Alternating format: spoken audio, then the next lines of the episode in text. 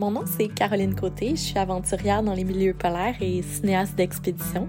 Dans le balado itinéraire d'aventure, je reçois des invités qui ont par leur action modifié le monde du plein air. J'accueille et je vous présente des montagnards, des guides, des explorateurs, glaciologues, canoïstes, coureurs de longue distance et plusieurs autres passionnés de nature comme moi.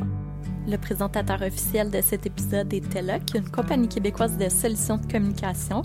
Je leur fais confiance depuis ma première expédition en 2014. Vous pouvez acheter et louer des téléphones satellites Iridium, Globalstar, Inmarsat, Garmin InReach, etc. Toutes les informations sont disponibles sur leur site web au teloc.com. Nathalie Lasselin, c'est mon invitée aujourd'hui. Nathalie, c'est une exploratrice, une cinéaste et une directrice photo dans l'univers sous-marin. Elle nous parle de sa passion pour les plongées en milieu froid, de la protection du fleuve et des grands défis qu'elle a réalisés dans les dernières années. Elle nous rappelle que l'exploration se fait en partant à l'aventure, mais que surtout, le plus important, c'est de se découvrir dans de grands projets qu'on se lance. Vous allez rencontrer une fille vraiment créative et déterminée. Bonne écoute! J'espère que cette discussion va vous plaire. N'hésitez pas à nous écrire si vous avez des questions ou des commentaires. Salut Nathalie, je suis heureuse de te parler aujourd'hui parce qu'on n'a jamais vraiment eu le temps de jaser, nous deux. On est toujours sur quelques projets, puis on se croise de temps en temps. Tu sais, je sais que tu as peut-être la même passion du froid que moi, mais en même temps, toi, c'est dans les milieux sous-marins. Moi, ça me passionne, mais en même temps, j'ai aucune connaissance là-dedans. Est-ce que tu te rappelles comment on s'est rencontrés? C'était où? Oh, bonne question. Je crois que la première fois, c'était dans une rencontre d'aventuriers dans le coin de Trois-Rivières qui a été fait peut-être il y a 5-6 ans, peut-être plus. J'ai l'impression que c'est là la première fois. C'est vrai, je pense que c'était organisé par Frédéric Dion, puis il y avait des gens qui se rencontraient là-bas. Ah ben oui, ben je pense que c'est ça. Oui, effectivement. Je voulais savoir d'où ça devient ta passion pour les milieux marins. Ben écoute, c'est drôle parce que souvent je dis aux gens, moi je suis pas une émule de Cousteau, pas du tout. C'est plus Jules Verne qui me passionnait parce que il y avait un mélange d'aventure, un mélange de science et puis d'endroits où il y a de la fantaisie aussi, où ça a de la place à l'imagination. Alors, je me suis mis à la plongée assez tardivement, en fait. J'étais déjà arrivée au Québec et puis à un moment donné, comme tout bon immigré, faut s'habituer un petit peu au froid. Et puis moi, j'ai toujours eu une limite en fait à ma tolérance au froid, mais une limite que j'acceptais pas. Puis je me suis dit, c'est pas vrai que je vais m'empêcher de vivre des choses parce que pour moi c'est un défi. Alors je me suis dit qu'est-ce que je peux faire? Ok, je vais faire de la plongée sous glace. Alors il a fallu que je devienne plongeuse et puis après ça, au bout de 5 plongées, en fait ça a complètement changé ma vie. Et puis à l'époque, je travaillais comme assistante caméraman et comme caméraman, surtout pour des documentaires à l'ONF. Et quand j'ai mis ma tête sous l'eau, là, je me suis dit, il se passe vraiment quelque chose. J'ai envie de l'explorer, de le documenter, de mieux le comprendre, de le partager.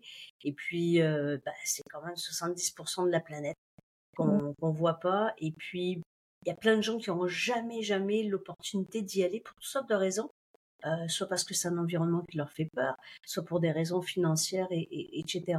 Et moi, je me suis dit, j'ai envie d'y aller, mais de le partager, quoi, d'amener ma caméra, parce que je pense que ça a toujours fait partie intégrante de ma motivation, c'est de dire, moi, je me donne cette chance et cette opportunité de d'avoir ce mode de vie-là, mais si c'est juste pour le garder pour moi, c'est un peu dommage, quoi. Donc, j'ai envie de le partager. Je pense que ça a commencé comme ça et puis après, ça m'a emporté, quoi. Ça a fait boule de neige et je pense que c'est plus moi qui contrôle ce qui se passe ou les projets que je monte. C'est juste la curiosité qui fait que ça me pousse à monter ces projets-là. Puis parfois c'est dans un peu comme toi, c'est pas les mêmes environnements, mais des environnements que moi je qualifie d'hostiles. Tu sais, c'est des trucs qui sont pas pas nécessairement facile. Souvent, je dis quand je serai vieille et plus fatiguée, j'irai dans les eaux bleues et chaudes. Bon, j'y vais une fois par année, hein, je me fais plaisir. Mais sinon, j'ai envie d'aller dans des endroits qui sont pas sexy, qui sont pas attrayants, qui sont difficiles, parce qu'ils ont quelque chose à nous raconter, quelque chose à nous dire. Et je pense que c'est ça qui me motive, c'est de dire, OK, bah, tel endroit, j'ai aucune idée à quoi ça ressemble, qu'est-ce qu'on peut y trouver? Il y a des richesses, c'est sûr, il y a des fragilités, et OK, comment je peux l'explorer et le documenter? C'est vraiment ça qui me motive. En effet, moi, je pense que c'est aussi peut-être la même chose que toi. J'ai envie de le montrer aux gens. Puis, tu as fait aussi des études de cinéma comme moi. Est-ce que ça a été dur, d'une certaine manière, de passer de réalisatrice ou de cinéaste dans la vie régulière à ton métier? OK, on met tout ça, mais on le met dans l'eau. Ça a été différent parce que je pense que, tu sais, quand tu travailles, moi j'étais surtout comme directrice photo, caméraman, tu travailles pour les autres, sur les projets des autres, je faisais beaucoup de projets à saveur sociale et moins environnementale, puis je pense qu'à l'époque il y en avait peut-être un petit peu moins, et d'amener la caméra sous l'eau, c'est parce que l'engagement est différent. Tu sais, quand tu travailles sur le projet des autres, ben, c'est un peu punch in, punch out. Quand c'est terminé, voilà, tu passes à un autre projet, puis un autre projet. Alors que quand tu mènes tes propres explorations et qu'en plus tu les documentes, ben, tu as deux chapeaux qui sont parfois antagonistes. D'être chef d'expédition, d'être l'explorateur et en plus d'être la personne qui documente, c'est comme deux rôles parfois qui se confrontent un peu parce que parfois c'est plus le tournage qui prend le dessus, parfois non, on va laisser tomber un peu le tournage, on pousse plus sur l'exploration parce que c'est ça qui prédomine, mais l'engagement est complètement différent. C'est un engagement qui dure au-delà de juste le temps de l'expédition. Tu sais, l'expédition, moi je dis tout le temps, c'est mon bonbon, quoi. C'est voilà, c'est 2 semaines ou 3 semaines où tu profites, mais tout le travail qu'il y a avant et après, c'est là où vraiment tu mets à épreuve ton engagement et pourquoi tu fais ces choses-là. Mmh. Je comprends tellement. On s'est croisés. Non, on a failli se croiser, en fait. On ne s'est pas croisés. On était au même endroit. Je pense qu'on était au Nunavut, dans le coin de Pond Inlet. Ouais. Moi, j'allais skier autour de l'île Bilo. Et j'ai entendu dire que toi, tu faisais de la plongée dans ce coin-là. Puis ça m'a vraiment intéressée. Tu étais sur quel projet à ce moment-là? Alors, cette année-là, je pense que j'amenais Fisk Johnson plonger. Donc, en fait, quand je vais en Arctique, soit c'est pour travailler sur des documentaires, ça peut être Natgeo, n'importe quoi, ou d'amener des gens qui sont curieux d'aller plonger sous la banquise. Et pour moi, ce qui est extraordinaire, c'est que... on est vraiment témoin d'une banquise qui change. Puis surtout dans les 2 dernières années, c'est fou ce qu'on a vécu, des tempêtes, des white-out à un point qu'on n'avait pas vécu avant. Puis ça fait une dizaine d'années que j'y vais. Donc ça nous permet vraiment d'être sur place, de camper sur la banquise, d'être dans une nature qui est plus brute que ce qu'on peut voir dans beaucoup d'environnements, et en même temps, de faire nos petites incursions. Ce qui est drôle, tu sais, dans l'exploration ou dans le plein air, c'est que la plongée, on a un petit peu une case à côté parce que ça dure pas longtemps. Ouais, ouais. Et oui, tu as ton expédition de plusieurs semaines, mais tes immersions, parfois c'est juste 1 heure, surtout quand c'est sous la glace, parce que l'eau, elle est à -2 quelque chose. À surface, ça dépend, ça peut être de -10 à 0 à 5 degrés, mais c'est quand même bref. Et puis parfois, il y a des expéditions où c'est des plongées beaucoup plus longues, comme ce que j'ai fait dans le fleuve Saint-Laurent, où là, c'était 15 heures, mais ça reste juste 15 heures.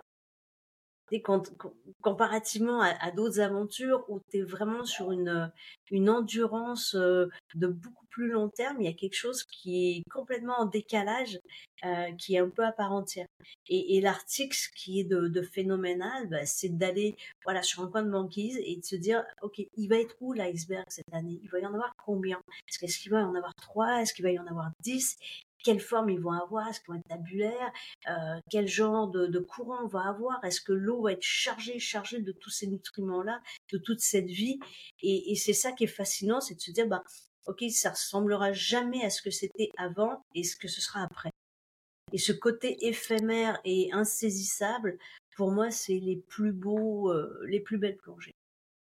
Ça doit être incroyable de faire découvrir ça aux gens qui vont avec toi, d'avoir la chance d'être là, d'avoir l'expertise, puis de toi qui es là avec eux, qui leur montre ça. Mais il y a aussi le chemin pour se rendre au milieu de plongée. Moi, j'ai aucune idée comment ça se passe. Est-ce que vous vous rendez là en motoneige, vous faites un campement là-bas? Ça doit différer aussi de l'endroit, mais ça doit amener quelques complications des fois parce que, tu sais, là-bas, en tout cas en Arctique, tu peux avoir des moins 25, des moins 30. Est-ce que vous plongez aussi dans ces moments-là? Ouais, ben en fait, ce que je fais, moi, c'est que je travaille beaucoup avec une compagnie qui a toute la logistique là-bas. Ce qui est beaucoup plus simple. Et puis, ils connaissent le terrain, ils sont là depuis une vingtaine d'années. Donc, ils ont toute la logistique, les tentes, des skidoo, parce que c'est énormément d'équipements. Donc, ce qu'on fait en général, c'est que on s'en va à peu près à 80 km de Pond Inlet. On établit notre camp qui va être là pendant à peu près un mois. Et ce camp-là va servir à différentes choses. Donc, pour la plongée, il va servir parfois pour du tourisme, des gens qui veulent aller vivre cette expérience-là, pour des tournages. Et ce sont les guides inuits, donc, qui vont me dire, ça, c'est vraiment un bon endroit où mettre le camp cette année, parce que la banquise, depuis qu'elle s'est formée au début de l'hiver, voilà à quoi elle ressemble, etc. Comment on peut être parfois abrité des vents, est-ce que c'est une meilleure chose d'être abrité des vents ou pas? Il y a beaucoup d'enjeux, et en même temps, comme tu sais, dans tous ces endroits-là, on n'est pas chez nous. On n'est pas chez nous à deux niveaux. On n'est pas chez nous parce que, comme humains, on est quand même des gens qui vivons plus dans des sociétés avec toutes sortes de conforts et d'infrastructures autour de nous. Ouais. Donc, de se retrouver sur la banquise, on est un petit peu décontenancé, surtout la première fois. Et en plus, il y a un peuple qui était là avant nous, les Inuits, qui, eux, connaissent beaucoup mieux l'endroit que nous. Alors, c'est vraiment cette belle balance entre eux qui ont la connaissance de l'environnement, une connaissance ancestrale, et nous qui arrivons avec des technologies, et tout ça mis ensemble. À l'heure actuelle, on est vraiment capable de travailler de belle façon et avec une harmonie qui est de plus en plus confortable. Et puis, on s'entend, c'est... on est toujours on est toujours un petit peu porteur du passé, hein, de ce qui a été fait avant nous, avec les travers, avec les méfaits, et c'est aussi par rapport à ça, à travers ça, tu sais, même quand on amène des gens plonger, je leur dis, c'est pas juste la plongée, c'est pas juste l'iceberg, c'est des gens qui sont avec nous, c'est des Inuits qui sont avec nous, et de vraiment vivre cette journée-là. Voilà, on coupe la glace, on y va en skidoo, on installe notre petite tente pour se protéger, on coupe la glace. Ce sont toujours les Inuits qui sont nos tenders, nos aides de surface, qui tiennent la corde pour que, s'il y avait du courant et qu'on soit pas en mesure de revenir contre courant, qu'on puisse sortir de l'eau, et de vraiment vivre l'expérience comme une expérience multisensorielle, et pas juste une expérience de « ouais, ok, on a plongé sous un iceberg, on a pris notre selfie et puis c'est beau ». C'est vraiment au-delà de ça. C'est vraiment de vivre le nord, la nordicité, les éléments, la violence parfois des éléments et leur pureté qui est sans équivoque, quoi. Ah ouais. Est-ce que, par exemple, il y a n'importe qui peut aller avec toi? Qu'est-ce que ça prend pour te suivre dans des conditions comme ça? Ça doit être quand même... Tu dois questionner beaucoup leur expérience, j'imagine? Oui, on établit des normes. Il faut déjà que les personnes aient un bon niveau de plongée, donc ce qu'on appelle chez nous le plongeur avancé, qui soit à l'aise de plonger avec un vêtement étanche, parce que c'est impensable de le faire en vêtements humides, quoi. C'est trop froid. En même temps, étonnamment, parfois, c'est pas des gens qui ont une énorme expérience avec un vêtement étanche, mais les premières plongées, moi, je descends toujours avec eux. Et c'est drôle parce que je me souviens d'une personne qui est venue plonger avec nous. C'est une histoire que j'adore parce que cette femme-là avait un rêve récurrent de rester prise sous la banquise. C'est le genre de rêve, tu sais pas d'où ça vient, et elle a été sûre qu'elle allait être prise sous la banquise. Elle s'est dit, bon voilà, je vais aller plonger sous la banquise, mais elle portait cette appréhension-là, cette espèce de peur incontrôlée, et ça a pris 3 jours avant que je sois en mesure d'arriver à la faire descendre, à ce qu'elle se calme, qu'elle vide les poumons, assez de lestage, ça a pris 3 jours. Et la 3e journée, j'ai pu la laisser aller toute seule sur sa corde et j'ai fait quelques clichés, quelques photos. Elle est vraiment en apesanteur, elle est droite devant cet iceberg et c'est ma plus belle photo parce que pour moi, 1, l'endroit est beau, 2, ce que ça représentait pour cette personne-là d'être capable de se libérer de cette espèce de rêve cauchemar étrange et 3, c'est ce moment magique où d'être passé à travers toute l'adversité. Et là, voilà, là, ça se passe. Là, t'es comme sur ton sommet ou dans tes abysses. Et là, c'est vraiment le moment magique où tu te dis, je suis passé à travers tout ça et c'est un épanouissement incroyable. Et ça, c'est extraordinaire pour moi. Donc, les gens, oui, parfois, il y a des gens qui sont des plongeurs hyper avertis. Et parfois, non, ils ont juste la base.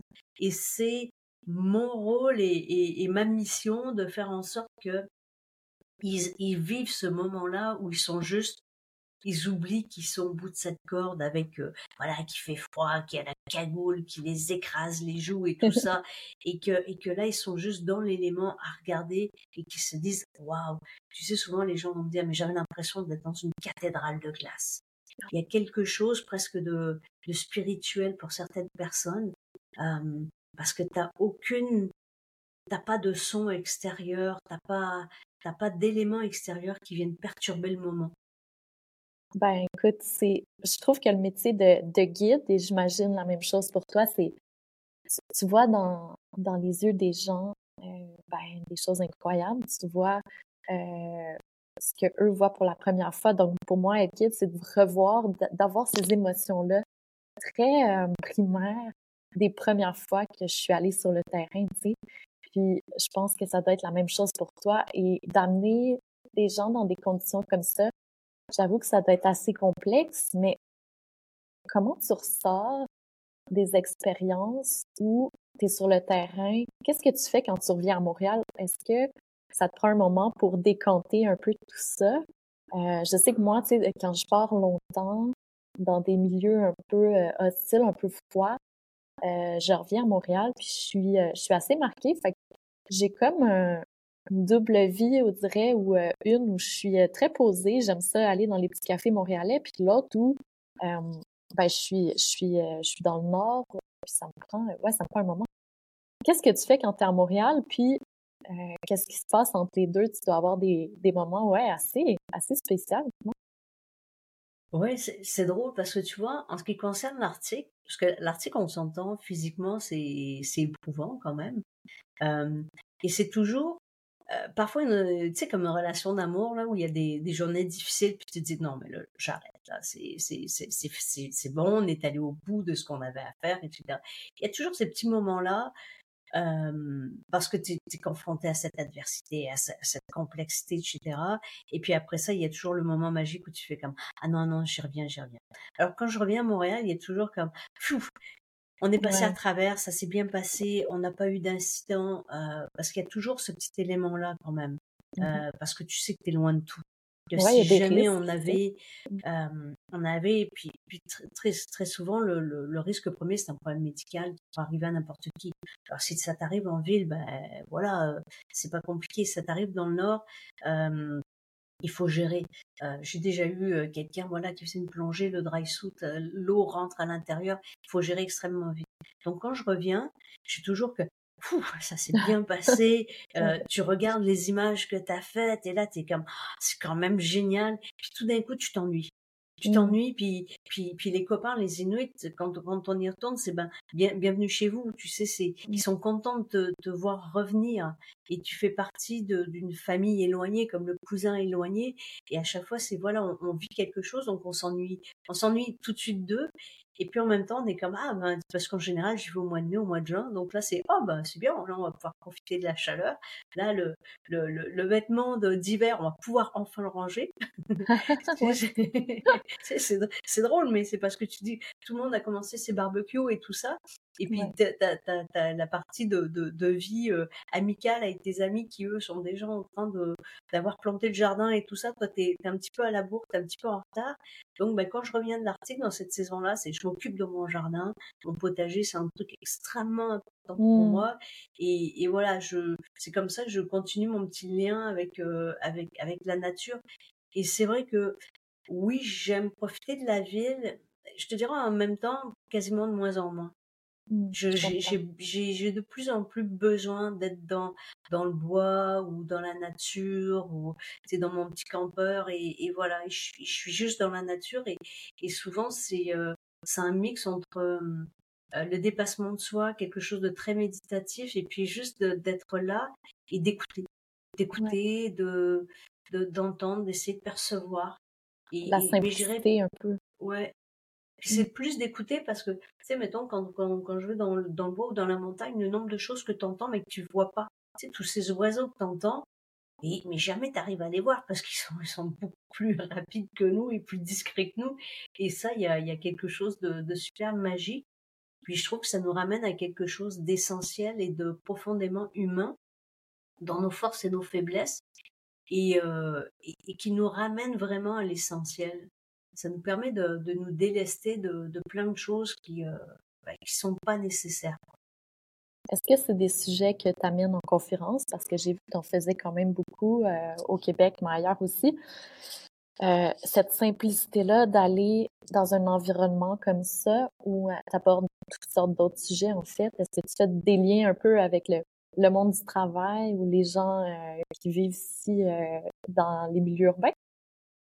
Ouais, mais effectivement, tu sais, comme toi, je donne pas mal de conférences, que ce soit en entreprise, pour des écoles et autres. J'ai une clientèle de conférences qui est assez variée.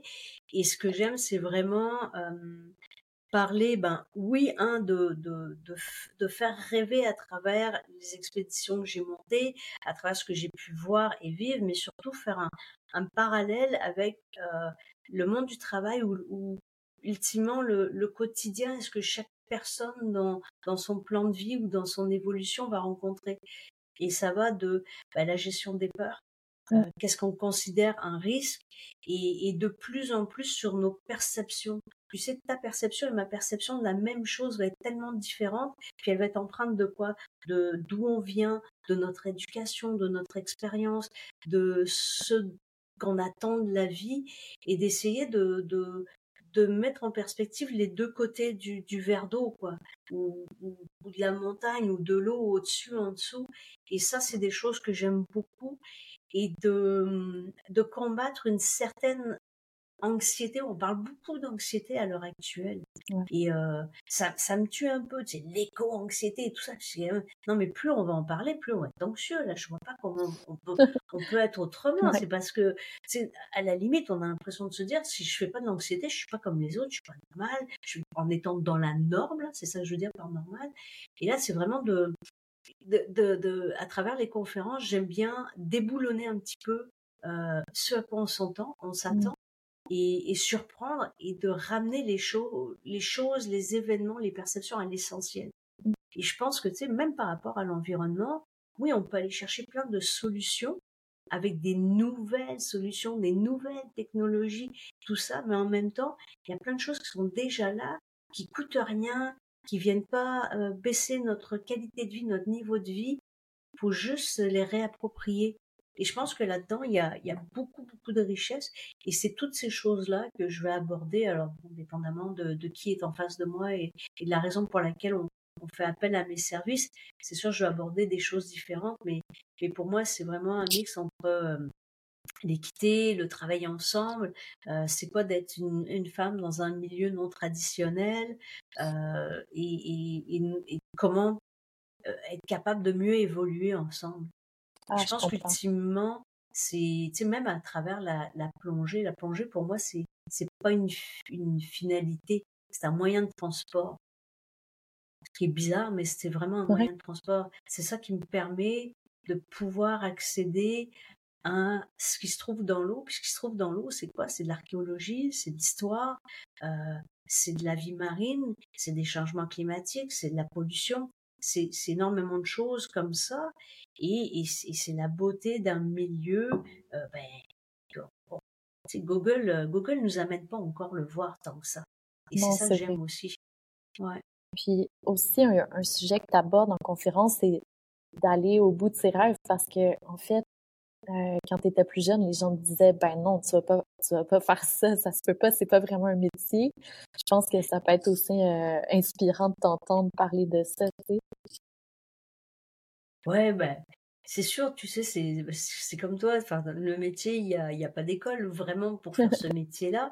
Et puis en plus, c'est un métier, parfois, c'est même difficile de savoir, ok, mais qu'est-ce que tu fais exactement dans la vie? Ben, j'ai plusieurs métiers, puis souvent, je dis, ben moi, je fais de l'exploration au service de l'image que je veux pouvoir partager. Parce qu'il y a plein de métiers dans ce métier-là, puis en même temps, au-delà d'un métier, c'est vraiment un mode de vie. Et c'est sûr que j'étais pas faite pour ça. Je viens pas d'un milieu d'aventuriers ou de personnes de plein air ou athlètes, etc. C'était pas ça mon milieu. Je viens pas d'une région non plus qui est proche de la mer. J'étais très très loin de la mer Méditerranée, j'étais de l'autre côté, donc bon, il n'y a pas vraiment à plonger là. Franchement, j'avais pas grand chose pour y arriver, quoi. Et par contre, ce que j'ai pour moi et ce que je garde pour moi, c'est que je suis curieuse. Je suis curieuse et tout m'intéresse et je n'aurai jamais assez de ma vie pour aller gratter plein de choses. Alors, et je pense que c'est ça pour moi qui est super important, c'est de pousser ces curiosités-là, d'aller vérifier certains présupposés et de se dire bon, okay, qu'est-ce que ça peut m'apprendre, qu'est-ce que ça peut apprendre aux autres, et ultimement se dire bah voilà, cette aventure-là, même si plein de gens disent bah voilà, non, ça n'a aucun sens de faire ça, ça vaut pas la peine. Tu sais, comme ma traversée de Montréal, comme mais pourquoi tu veux aller faire ça, quoi? Pourquoi aller faire 70 km dans le fleuve Saint-Laurent à Montréal? Il n'y a rien à voir, c'est vert, c'est brun, il y a des bateaux. Oui, mais je veux être une goutte d'eau. Je veux être une goutte d'eau parce qu'au fin fond de toi, tu sens que tu dois le faire. Et peu importe ce que les gens vont dire, ouais, ça vaut pas la peine, tu vas te casser la biboune, ça fonctionnera pas, etc. Et ben même si ça fonctionne pas comme je pensais, c'est pas grave. Je veux le vivre parce que même au-delà des images, c'est ce que tu rapportes quand tu prends le chemin d'essayer de réaliser tes rêves, même si tu les réalises pas à 100%, etc. Mais en faisant ce chemin-là, tu te combles. C'est ça.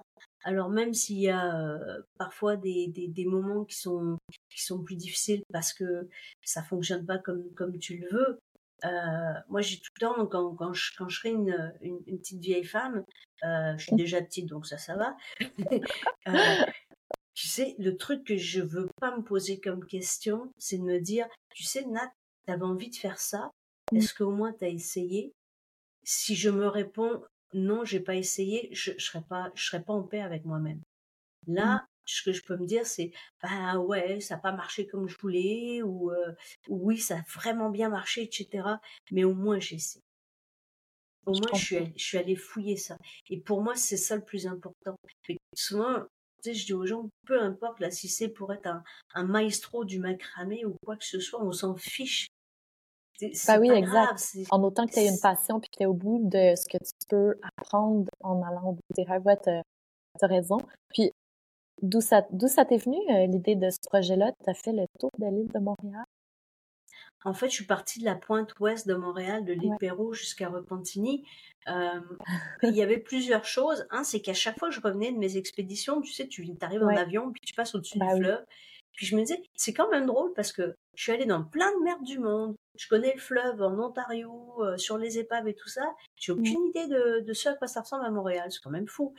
Et puis, sous-jacent à ça qui m'a vraiment motivée, c'est que 80% de la population de Montréal, on boit l'eau du fleuve Saint-Laurent. Et 50% de la population du Québec, on boit l'eau du fleuve Saint-Laurent. Et toutes nos eaux usées y retournent. Et ça, ça a vraiment été une expédition charnière pour moi. Donc là, je me suis dit, allez, je vais me prendre comme une goutte d'eau et je vais traverser. Alors, c'était pas évident parce qu'il y a la rapide de la Chine, puis il y a plein de trucs. Puis les gens me disaient, ben non, mais ça se peut pas, c'est dangereux, t'y arriveras pas, donc, mais attends, ça, c'était en quelle année?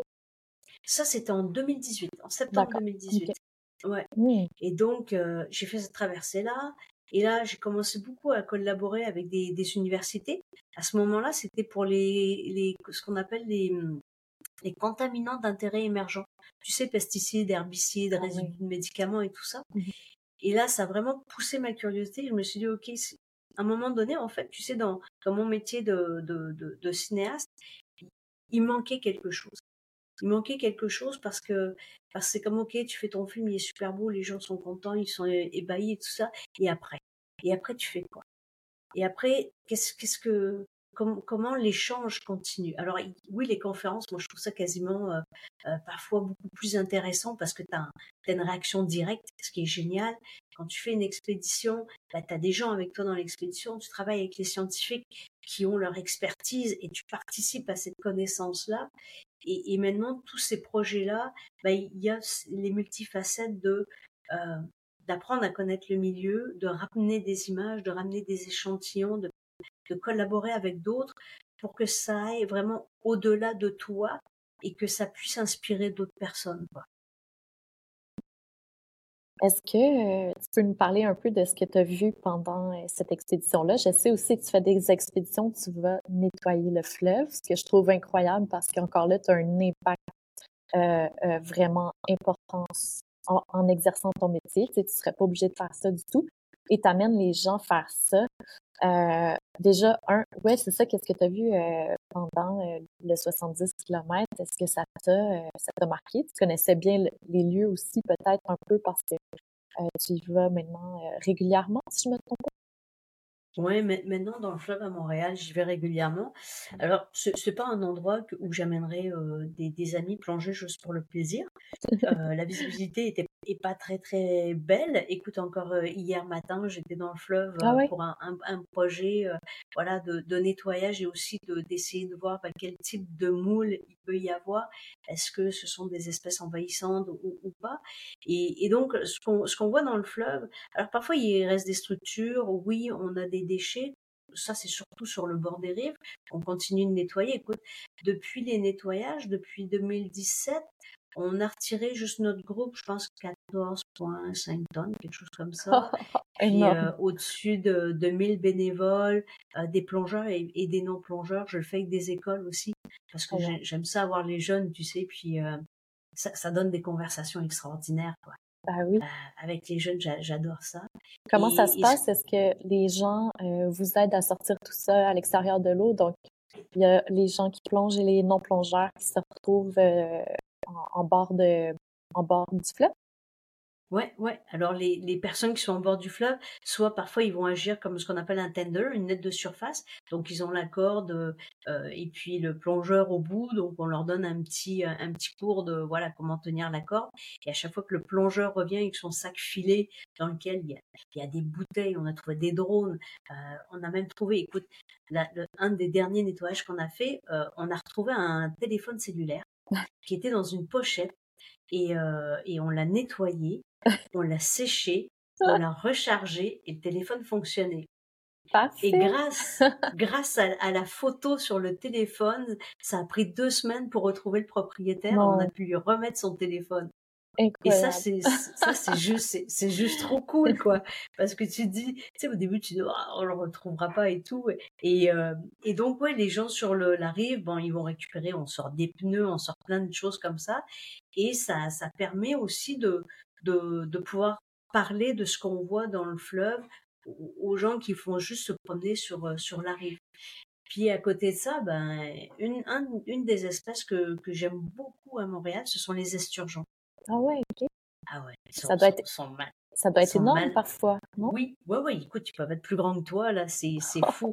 Alors, on les voit pas tout le temps parce que malheureusement, on fait du bruit comme plongeur. À chaque fois qu'on expire, ben, beaucoup de poissons vont pas aimer le bruit, vont partir. Alors, de temps en temps, on les croise de façon plus brève. Et il y a quelques années, on a même sauvé un esturgeon qui avait été attrapé par une ligne de pêche. Mais la ligne de pêche avait été prise dans la roue d'un vélo qui avait été jeté dans le fleuve. Oh. Et la ligne avait cassé. Et en fait, on était parti avec MJ, qui est ma partenaire et qui est avec moi pour toutes les expéditions. Et on fait toujours des repérages avant d'amener les plongeurs. Et en se mettant à l'eau, à un moment donné, on se perd au bout de 2 minutes parce qu'on n'y voit rien. Ouais. Et elle voit cet esturgeon qui se débat dans le courant. Et finalement, elle était capable de le libérer de l'hameçon. Et puis l'esturgeon est venu se coller contre elle. Et après ça, il est reparti. Et en venant à la surface, il y a un pêcheur qui nous a parlé de son histoire. Il a dit, hier, j'ai cassé ma ligne, je pense que c'était un esturgeon, etc. J'ai dit, quand on l'a libéré, il sera pas mort pour rien, celui-là. Wow, quelle belle expérience. C'est vraiment, c'est ça. Puis tu te dis, plonger à Montréal, tu t'attends à rien. Il n'y a pas de requin, il n'y a pas de baleine, il n'y a pas de poisson de multicolore. Pourtant, il y a 73 espèces de poissons. Et puis quand on pense à tous les oiseaux qui viennent autour de Montréal, c'est plus de 200 espèces. C'est énorme en fait la vie qu'il y a même en ville. Et souvent je dis aux gens, allez aux îles de Boucherville, là, c'est extraordinaire, c'est foisonnant de vie et c'est accessible pour tout le monde. Wow. Et est-ce que tu peux prendre des images dans le fleuve ou c'est trop brouillé? Est-ce que tu arrives à saisir quelque chose avec ta caméra? Ouais, j'arrive à prendre des images. Alors, on voit jamais très, très loin. Là. C'est de l'ordre de quelques pieds, là, 1 mètre, 1,50 m. On arrive à faire des photos. Donc, souvent, faire plus de la macro, plus des portraits de poissons, des choses comme ça. Sinon, il faut commencer à faire de la photogrammétrie, c'est-à-dire d'utiliser une succession de photos pour faire une mosaïque. Ça, c'est pour ce qui est Montréal. Par contre, lorsqu'on s'en va du côté des Grands Lacs, en Ontario, l'eau, la clarté de l'eau est beaucoup plus importante parce que le fleuve est beaucoup plus profond, plus de courant. Et donc là, on a plein de plongées d'épaves fantastiques à faire. Et l'hiver, à cette saison-ci, normalement, on a une belle visibilité dans cette région-là. Ah ouais, d'un point à l'autre, en fait, du fleuve. Tu sais, souvent, on parle du fleuve Saint-Laurent, mais moi, je dis c'est les fleuves Saint-Laurent. Mmh. Parce qu'il y a beaucoup de visages. Il y a l'eau douce, il y a proche des Grands Lacs, il y a Montréal, je dirais quasiment jusqu'à Québec. Après ça, l'eau salée, après l'estuaire. Et tout au long de ce fleuve-là, c'est des vies différentes. Quand on va dans le coin des Escoumins, Bergeronnes, c'est beau, c'est incroyable. C'est aussi beau que l'Alaska ou la Colombie-Britannique, simplement avec des espèces un peu plus petites. Mais c'est absolument magnifique, quoi. Et c'est chez nous. Oui, c'est près. Hein? C'est ça que j'aime bien montrer. On n'a pas besoin d'aller si loin pour voir des choses incroyables. Juste à côté, en sortant de la maison, on peut partir à l'aventure, que ça soit sous l'eau ou sur la terre, j'en suis certaine. Mais est-ce qu'il y a une expédition que tu as faite qui t'a le plus marqué, justement, au Québec, peut-être ailleurs aussi, mais une où tu es vraiment fière, puis est-ce que tu as ramené des images de ça? Est-ce qu'il y en a une qui me fait en tête? C'est sûr, écoute, toutes les expéditions, il y a des moments extrêmement précieux. Je me souviens d'une expédition en Australie où on est allé dormir à 5 km à l'intérieur d'une grotte. Ah. Donc là, c'est une grosse expédition, grosse équipe, tout ça près de 4, à pouvoir aller dormir là-bas et après ça faire une autre partie de la grotte en plongée. Puis c'est 5 km de plongée pour arriver là où tu as un endroit où tu peux sortir de l'eau et dormir. Ça, c'était une belle expédition d'équipe, de dépassement, de logistique. En même temps, celle qui me tient le plus à cœur, peut-être parce que je travaille dessus depuis 3 ans, c'est le fameux réservoir Manicouagan. Oui, j'ai vu ça, des images. C'est incroyable. Ouais. Mais comment ça, tu y travailles depuis 3 ans? C'est un grand projet? Oui, c'est un grand territoire. Hein. Et puis, tu sais, ce qu'il y a de complexe, c'est que quand on plonge, et plus on va plonger profond, plus nos immersions vont être courtes, dans le sens les immersions à profondeur. Et donc, t'as peut-être parfois 15 minutes pour voir ce que tu veux voir à cette profondeur-là, et tout le reste, c'est de remonter, de faire de la décompression, t'en as pour 1 heure, 1 heure et demie. Alors, c'est très court comme laps de temps. Le réservoir, c'est 1942 km². C'est énorme. C'est énorme. Et cette semaine, le rapport est sorti de l'Université Laval. Voilà, maintenant c'est officiel. Le lac le plus profond qu'il y a au Québec, c'est un lac qui est submergé dans le réservoir Manicouagan. Waouh! Ça vient de sortir? Oui, et ça fait depuis 2014 que l'Université Laval travaille là-dessus. Puis moi, j'avais hâte qu'ils sortent le rapport et tout. Et là, ils l'ont sorti cette semaine. Et c'est extraordinaire parce que Manicouagan, pour moi, c'est une série d'histoires. C'est le 4e plus gros cratère d'impact au monde. C'est Manic 5, avec tout ce que ça veut dire pour le Québec dans les années 60. Mais, et là, le gros mais, moi, qui m'intéresse, c'est un territoire inou qui a été submergé. Ah, wow!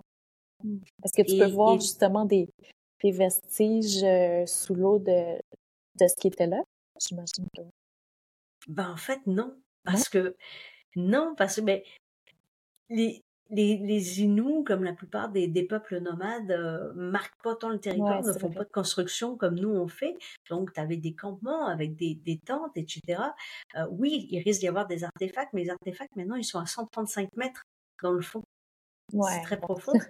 Puis quand tu vois 2-3 pieds devant toi, pour tomber dessus... C'est quasiment impossible. Et puis après, c'est de la mémoire, tu sais. Quand les dernières fois que sont allés sur le territoire, ça date des années 60. Il n'y avait pas de GPS, alors c'est un petit peu... Bah, écoute, on était à cette rivière-là, à peu près à 200 mètres en amont, on avait un camp qui était là. Alors c'est de retrouver l'ancienne rivière qui est submergée à 140 mètres. Puis même si je suis à 200 mètres, si je suis off de 20 pieds, je ne le verrai jamais. Et à ces profondeurs-là, 20 pieds, c'est énorme.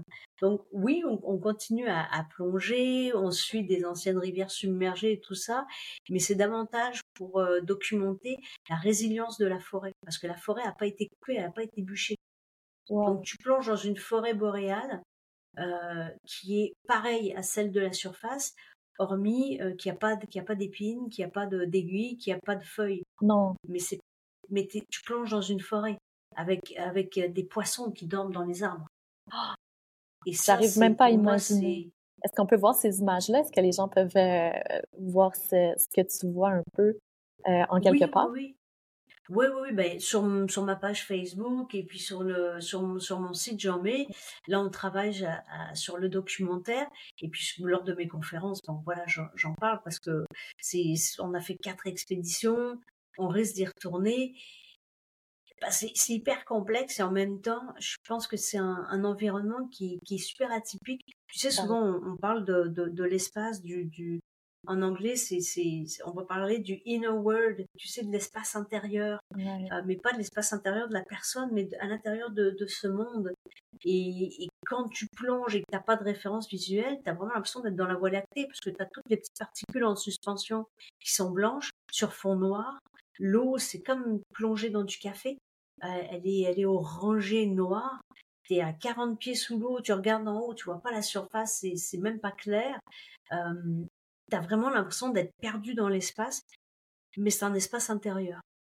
Et là-dedans, il y a une vie qui continue, avec des espèces parfois quasi microscopiques, comme des hydres, et qui sont une espèce qui est considéré quasiment immortel, et tu as toute cette vie-là que tu cherches et qui continue à évoluer dans une forêt qui disparaîtra jamais.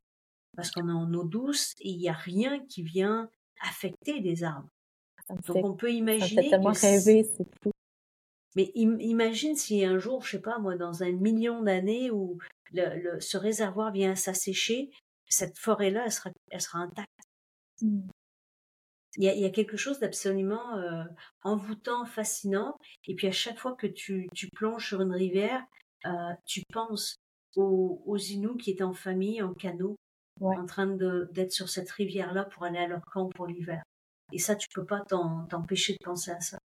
Et puis voilà, là-dedans aussi, on participe avec des recherches scientifiques. On est allé couper des arbres pour de la dendrochronologie, pour essayer de refaire l'histoire de cette forêt-là avec les épidémies qu'il y a pu y avoir, les feux de forêt, tout ça. Donc c'est... Oui, j'imagine que c'est au centre de plusieurs recherches parce que tu as les capacités de te rendre sur place, qui est probablement pas la chance de beaucoup de gens d'en faire sur les arbres. Est-ce que ça t'arrive d'en faire aussi en Arctique, ce genre de recherche-là? Comment ça se passe? Est-ce que c'est toi qui contactes les universités pour dire que tu as certaines capacités à pouvoir aller dans des endroits sous-marins, ou c'est eux habituellement qui te demandent de l'information? Ben, souvent, ça va être moi qui les contacte parce que y a un endroit spécifique qui m'intéresse.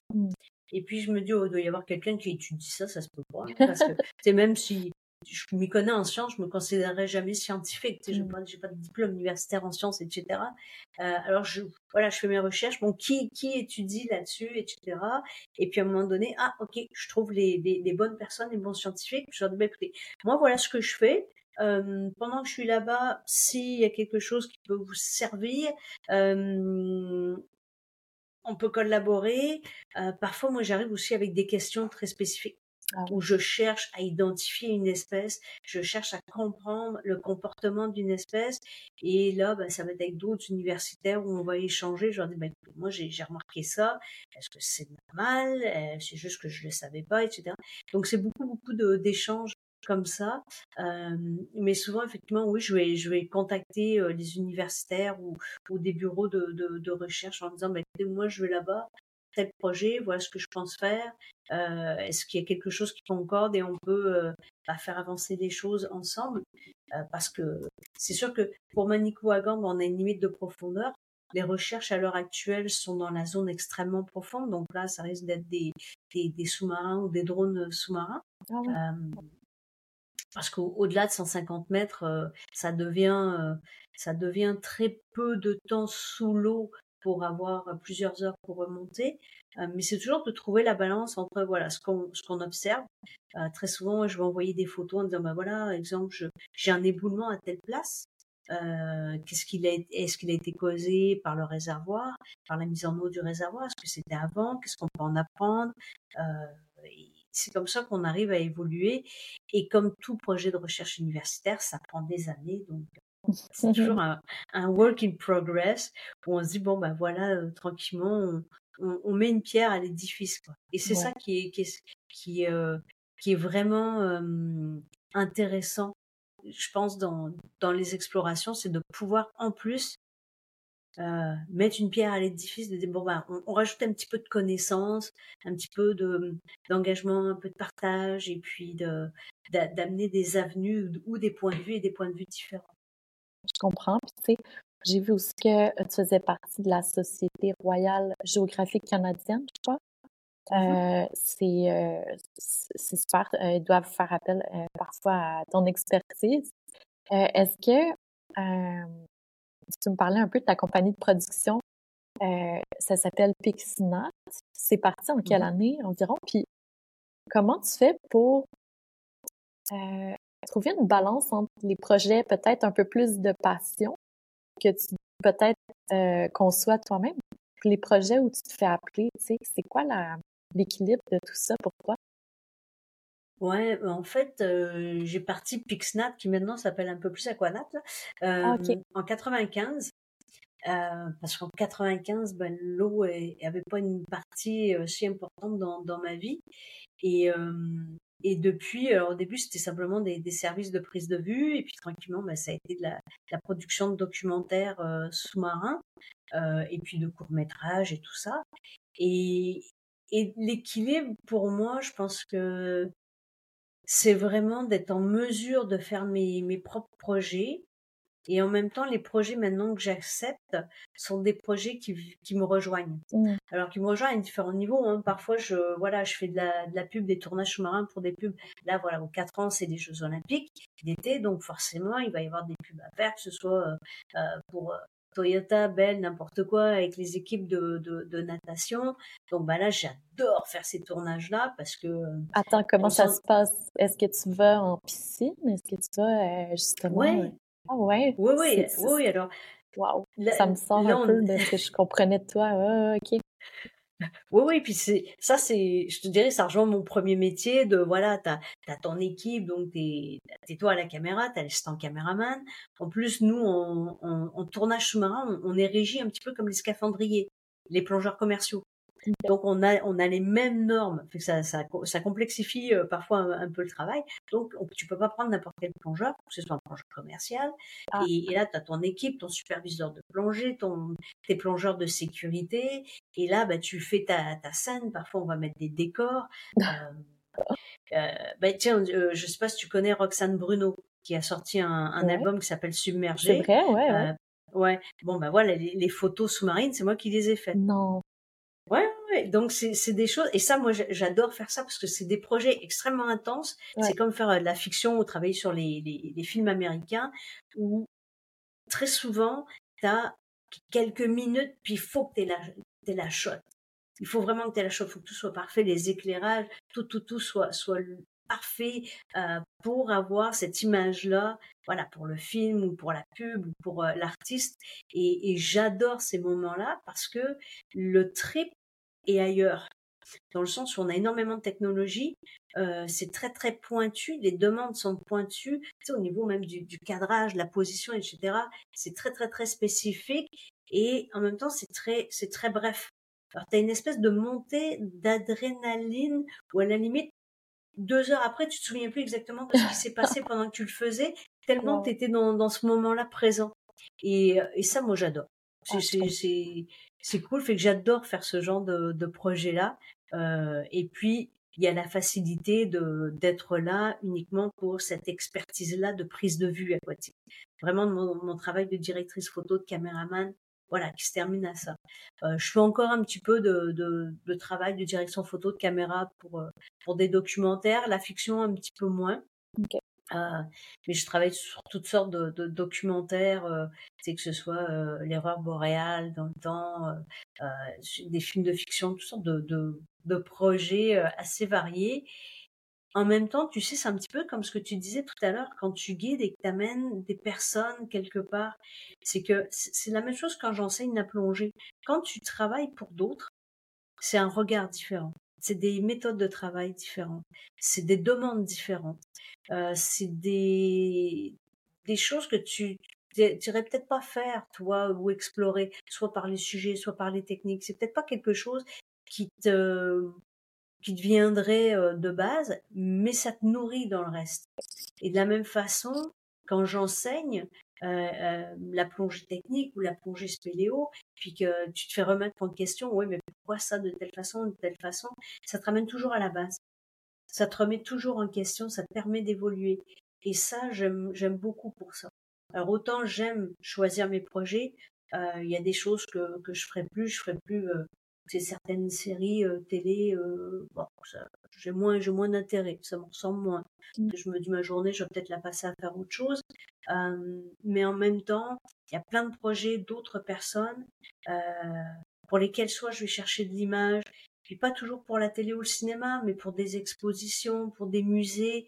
Et ça, je trouve ça intéressant parce que c'est des contenants qui sont très variés, qui permettent non seulement de travailler ton narratif, comment tu rejoins les gens, comment tu arrives à parler de ce qui te passionne et comment tu arrives à créer des ponts. En plus d'exploiter le côté artistique comment tu arrives à mieux mettre en valeur quelque chose qui pourrait être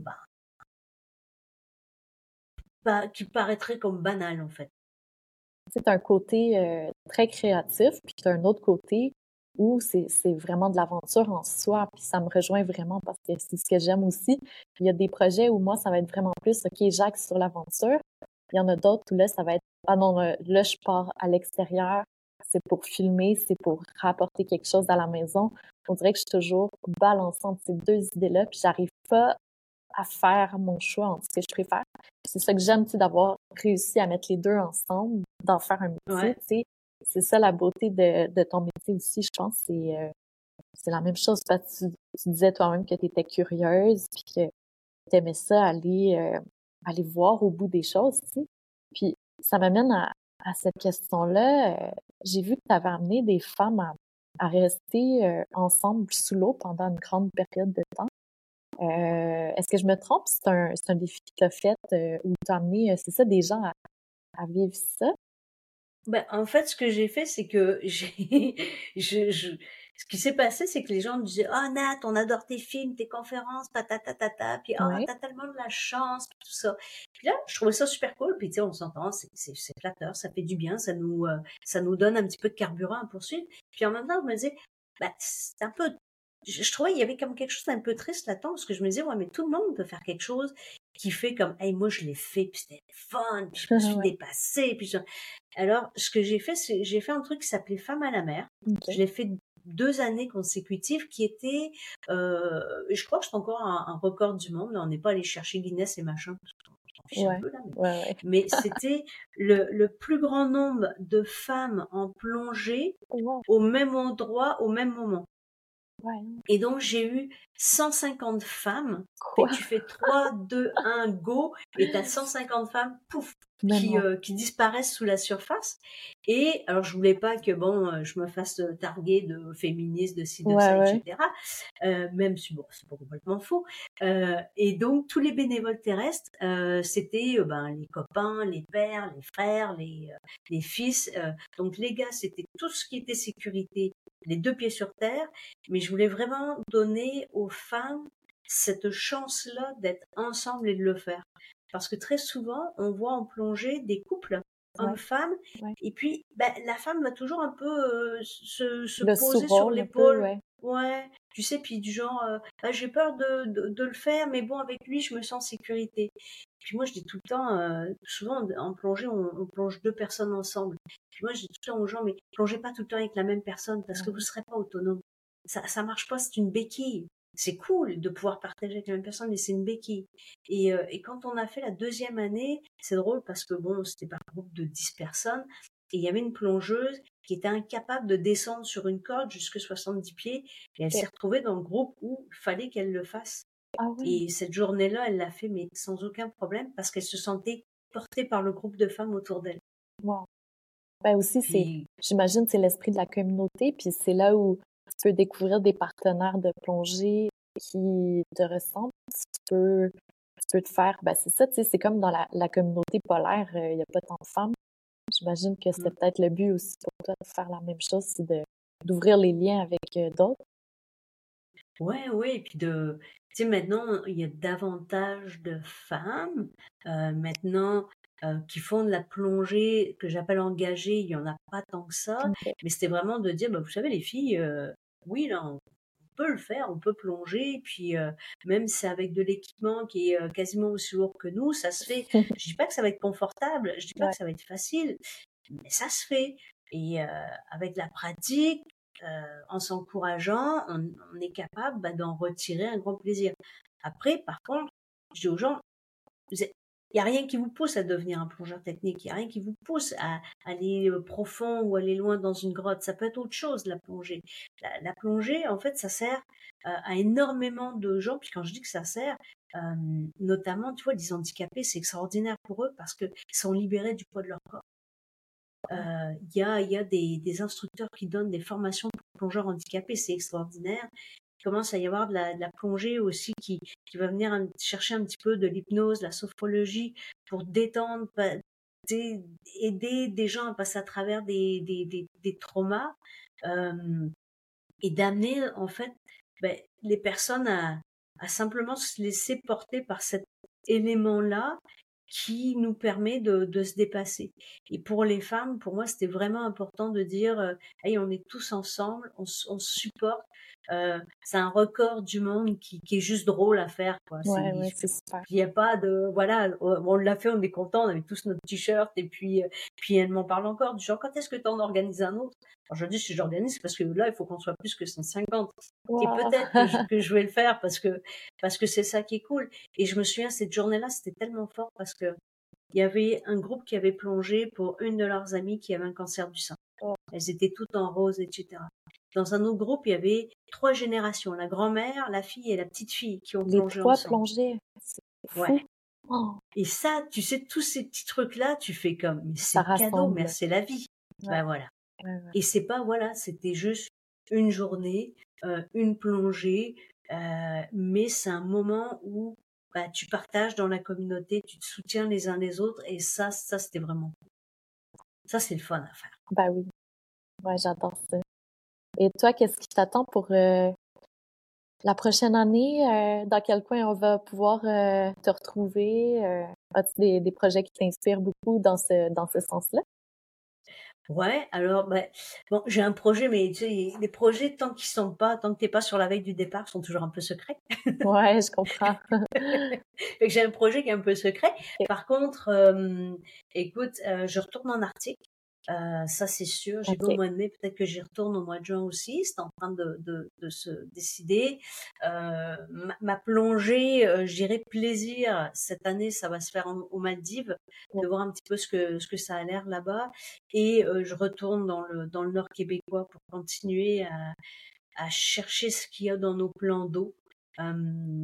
J'ai un grand attachement à aller chercher ce qui se passe au Québec. Pas parce que c'est le Québec, mais c'est parce que c'est là que je vis. Et il y a plein d'endroits à l'autre bout du monde où ce serait super cool avec des images extrêmement belles. Par contre, on a déjà vu des images. Alors, je préfère encore passer mon temps à aller dans des endroits où on ne sait pas à quoi ça ressemble. Quitte à parfois dire « ouais, bon, ça valait peut-être pas la peine plus que ça ». Mais pour l'instant, c'est vraiment ça, c'est de retourner dans le nord du Québec et d'aller voir qu'est-ce qui peut bien nous attendre? Qu'est-ce que ça peut bien raconter, ces endroits-là? Tu sais, ce que j'aime, c'est que tu décris un peu comme une exploratrice. Puis ce terme-là, quand on parle d'exploration terrestre, je le trouve un peu difficile à utiliser parce que maintenant, bon, on a beau aimer l'exploration, mais on a peu exploré. Tu sais, je veux dire, pas mal tout est exploré sur le côté de la Terre. Mais j'admire le fait que tu portes le titre exploratrice parce que dans ce que tu fais, tu vas peut-être être la dernière et évidemment, tu es souvent la première à aller dans des endroits qui sont spectaculaires puis que tellement peu de gens ont la chance d'aller. Alors, je trouve que tu portes bien ce titre d'exploratrice puis c'est inspirant pour moi de voir quelqu'un qui assume ce rôle-là. Je trouve ça vraiment beau puis je suis contente de t'avoir rencontrée parce que tu rends les choses aussi accessibles aux gens par ta caméra, puis par ton authenticité, par ce que tu écris, tes conférences, tout ça. Donc, c'est un plaisir pour moi de m'être entretenue avec toi aujourd'hui, Nathalie. Ben, merci beaucoup. Puis, je pense qu'on partage beaucoup de choses en commun. Au-delà de ramener les images, cette espèce de détermination de faire les choses différemment, de se dépasser, de faire du mieux qu'on peut et de pouvoir grandir à travers tout ça et de faire grandir. Et je pense que c'est ça l'important. Ouais, c'est ça l'important. Puis dans l'exploration, je pense qu'il y a l'exploration de nous-mêmes et de l'humain que nous sommes. Ouais, en premier lieu, tu sais. Puis je crois qu'à travers tout ce qui est le plein air, toutes ces expéditions-là, on se rapproche de notre côté humain et de ce que ça veut dire d'être humain. Ça veut dire d'avoir mal, de se faire du bien, de se remettre en question, d'avoir des doutes, puis de se réaliser. Et pour moi, la chose la plus belle, c'est cette exploration-là. C'est de se dire, voilà, je peux aller au bout de moi et de me sentir plus en équilibre, en harmonie avec moi-même, puis avec cet environnement-là.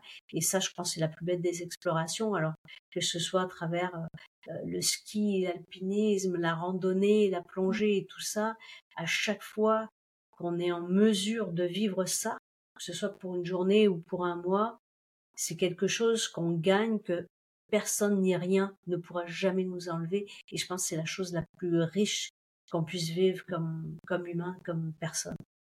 C'est vrai, il faut jamais l'oublier, puis tout va très rapidement en ce moment dans la société, les réseaux sociaux, puis tout ça, puis il y a une grande part de faire les choses, les exploits, les aventures d'une manière rapide, sans aller justement dans la profondeur, puis c'est beau de le faire comme ça, puis de pas oublier pourquoi on fait les choses. C'est vrai que je te reconnais aussi là-dedans, merci beaucoup. Merci à toi. Puis est-ce que les gens peuvent... Un grand plaisir. Communiquer avec toi sur ton site web? Est-ce qu'il y a des façons plus simples de le faire sur ton Facebook? Par mon Facebook, par mon site web. Oui, moi, je suis toujours très, très curieuse et contente d'échanger avec tout le monde et de Tu sais, souvent, j'ai des gens aussi qui me disent « Ah, est-ce que tu es déjà allé à tel endroit? Moi, je suis proche de tel lac, puis il y a ça, il y a ça. » Je suis toujours curieuse d'entendre parler de réalités que je connais pas, parce qu'il y a tellement de choses à apprendre. Fait que oui, effectivement, Facebook, mon site Internet, c'est des super façons de me rejoindre. Parfait. Ben, merci. Puis au plaisir de te croiser à Montréal ou ailleurs, peut-être dans la cycle. Je sais pas. Ah, ce serait le fun. Ça serait le fun. Cool. Bye, merci Nathalie. À toi. Ciao, ciao. Bye.